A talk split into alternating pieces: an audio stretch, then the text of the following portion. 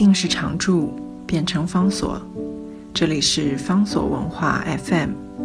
在阅读方式不断创新的时代，谈共读，是因为我们相信，当我们在阅读时，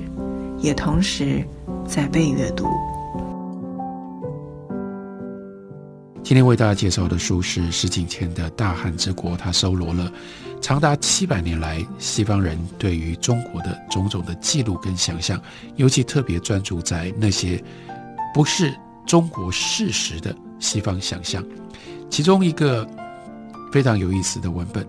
收集在他的书里面，那是波赫士的《齐鲁花园》，借由那样的一个瑰丽的想象，尤其是动用了。波尔斯自己最喜欢的迷宫的主题，他用这种方式呈现中国，或者是把这种这样的一个主题摆放在遥远的中国，让人家觉得永远的异国，永远无法被西方人跟欧洲人所掌握的那个遥远国度里面。他说，迷宫在中国，中国的花园跟欧洲的花园非常的不一样，因为欧洲的设计师。并没有本事把建筑工法跟美学合为一。中国的花园无一不蕴藏着精微的寓意，深藏于平凡无奇的设计当中。当你漫步在中国的花园当中，并不像是接受某种名次的教诲，但出于树丛、小溪和岩洞等景物的配置，却能够感受到崇高的真理。或者是微妙的戒律，隐隐散发的正念人心的力量，所以他就描述了他在广西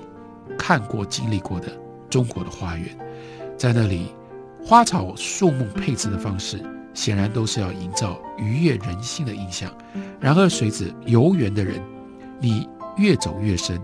你会不知不觉感受到整座花园所呈现的荒凉氛围。景色开始暗淡，小径变得越来越冗杂繁复，似乎在走下坡。形状骇人的石头就像挂在你的头顶，然后有幽暗的洞穴，有突如其来的断崖，有非常阴森的断垣残壁。接下来更恐怖的会出现一堆一堆没有下葬的枯骨，还有暗浮的流水会散发出令人不寒而栗的声响。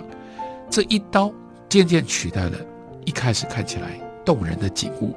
但是你不想再继续走下去，或者你害怕了这个环境，你想要掉头回去，那是没有用的，因为这是一座迷宫。这座迷宫太过于错综复杂，没有任何其他人可以找得到出路。奇洛花园对于波尔斯来说，他就是要用这种方法来显现时间。以及把它当作是一个时间的隐喻，因为奇洛花园在它的设计者的构想里面，它代表的是宇宙具体而为的缩影。然后呢，他相信有一系列的时间同时发展，这个系列无穷无尽，不同的时间或者分歧发散，或者汇聚而一，或者平行共进，交织成为一面不断滋长蔓延。又让人眼花缭乱的网络，这一面网络上面的时间，有的时候互相接近，有的时候分叉而行，有的时候戛然而止，有的呢，则是千百年来丝毫没有察觉，还有其他时间的存在，囊括了所有时间的可能性。绝大部分的这些时间里面，没有我们的存在，在某些的时间里，你存在却没有我；另外一些时间，我存在却没有你；在另外一些时间里。我跟你同时存在，所以那个迷宫，你走进去了之后，这就是时间，这就是宇宙。你会走到哪里？你会在那里遇到什么样的人？你遇到了这个人之后，你还有可能在不同的环境，在不同的地方遇见他吗？一切都是如此的不确定。所以借由齐鲁花园，其实波赫斯要写的是时间所给予我们的。那种炫惑、迷惑的感受。不过他特地把齐鲁花园，把它把这个迷宫放到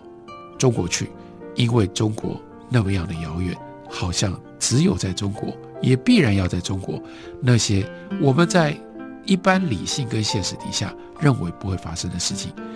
放到了中国，让大家在中国发生，就有了特殊的说服力，或者是有了特殊吸引人的魅力。另外一位非常了不起的小说家，写过以中国为背景的小说，那是卡维诺卡尔维诺。他一九七九年，这是后现代小说的重要经典作品，那是如果在冬夜，一个旅人。在一九七二年的时候，他把“如果在冬夜，一个旅人”的这个写法，事实上先放在马可波罗跟忽必烈汗的关系的这个背景底下，写成了他的看不见的城市。这个看不见的城市，关系到忽必烈汗，他追索出现在他梦境当中的城市。忽必烈汗认为马可波罗所说的城市根本不存在。认为这些故事只不过是安慰人心的寓言，但是在其他的时候，在别的时候，忽必烈汗他心里面高兴的时候，就让他觉得自己的帝国就像是水晶制品，其中分子结晶的排列尽善尽美。因此，忽必烈开始构想一种特殊的城市，这是可以演绎出所有存在城市可能性的。我们可以称之为叫做 Arc City，那个圆形城市。这种城市它包含了相当于基准规范的一切的事物。这个时候，马可波罗以他自己设想的另外一种圆形城市来回应，那是一座由各种不同的例外、被排除在外的事物、各种不同的不协调和矛盾所组成的城市。这个故事继续进行，脑海当中。忽必烈跟马可波罗的想象也就越来越深刻。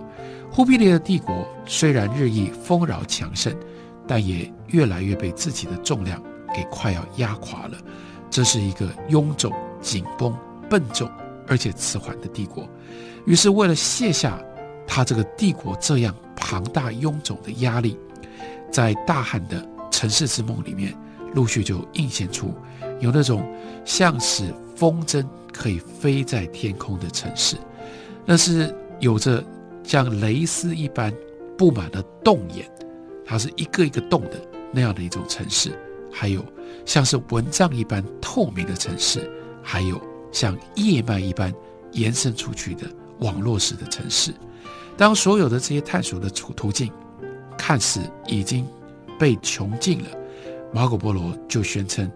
他描述过，他已经描述了。造访过的所有的城市，这个时候，忽必烈汗对马可波罗提出了一项质疑，说：“还有一座城市你从来没有提过。”马可波罗低下头，大汗，就忽必烈汗就跟他说：“威尼斯，你为什么没有提过威尼斯？”马可波罗笑了，他说：“我一直以来向你禀奏的，你以为是其他的城市吗？”忽必烈汗仍然问他说：“但我从来没有听你讲过威尼斯。”马可波罗就说：“每当我描述一座城市的时候，其实那都是威尼斯的影子。威尼斯跟马可波罗所描述、所形容的所有的城市，于是就叠合在一起。所以这些城市到底存在过吗？接下来，这些城市跟威尼斯真的有关系吗？”所有的这一切，什么是真的，什么只产生于人的想象跟偶然当中？最后，卡米诺把他们两个人对话推到这个极致，意味着，就连他们两个人是不是真的有这样一番的谈话，是不是真的发生了这样的一件事情，真的坐在这个特定的花园里，在这个特定的时间里面谈天说地，这件事发生过吗？还是忽必烈？这个时候，在遥远的沙场征战，而马可波罗在他自己遥远的威尼斯的市集里面，正在买一袋一袋的胡椒，为了这一袋一袋的胡椒在讨价还价呢。所以接下来有了一连串的说不定，一连串的不确定。忽必烈设想，说不定我们这段谈话是发生在两个乞丐当中，一个乞丐叫做忽必烈，一个乞丐叫做。马可波罗，他们一边在垃圾堆里面翻翻捡捡，堆积生锈的破烂破布废纸，一方面喝几口烈酒，而有了几分的醉意。所以他们举目所及，垃圾变成了东方的宝藏，变成了东方的城市，在他们身边闪闪发光。马可波罗回答说：“也许这个世界本来就只剩下一片充满了垃圾堆的荒原，还有伟大可汗宫殿里面的空中花园。区隔这两者之间的是我们的眼帘，但是我们无法分辨何者在内。”何者在外，意味着你眼睛闭上了，你看到的是想象的世界；你眼睛张开了，你看到的是真实的世界。但是，到底大汉的这座宫殿跟花园，是真的是在眼帘以外，还是在想象的在眼帘以内？那那个垃圾堆又是想象的还是真实的？最后，这一切我们都没有办法。真正能够断定，这两个人，一个统治者跟一个旅人，笔尖翻看着大汉所发现的地图集，在地图集里面看到了各式各样的城市，包括已经消失了的城市，包括了还没有诞生了的城的城市，甚至从来没有记载在文字里面的被应许过的城市。他们也在思维当中造访了，他们还观览了在梦魇当中纠缠他们的种种不同的城市，在一刻心有灵犀的静默当中，两个人暂时立足在相同的现实上。卡比诺就特别安排忽必烈汗，让他转向马可波罗，问他说：“你回到西方之后，你会不会把我告诉你的那些故事，跟你的？”威尼斯的同胞说呢，马可波罗没有正式的回复。他告诉忽必烈汗说：“听故事的人只听进去自己想听的话。你想听什么，你才会听到什么样的故事。我不知道我的威尼斯的故乡的人，他们要听什么，我就不会知道我能讲什么样的故事。主导故事的不是说故事的声音，而是听故事的耳朵。”这一段其实也非常适合拿来作为《大汉之国》这本书的总结，意味着这些西方人他们笔下所描写的中国，关键的重点不在中国本身，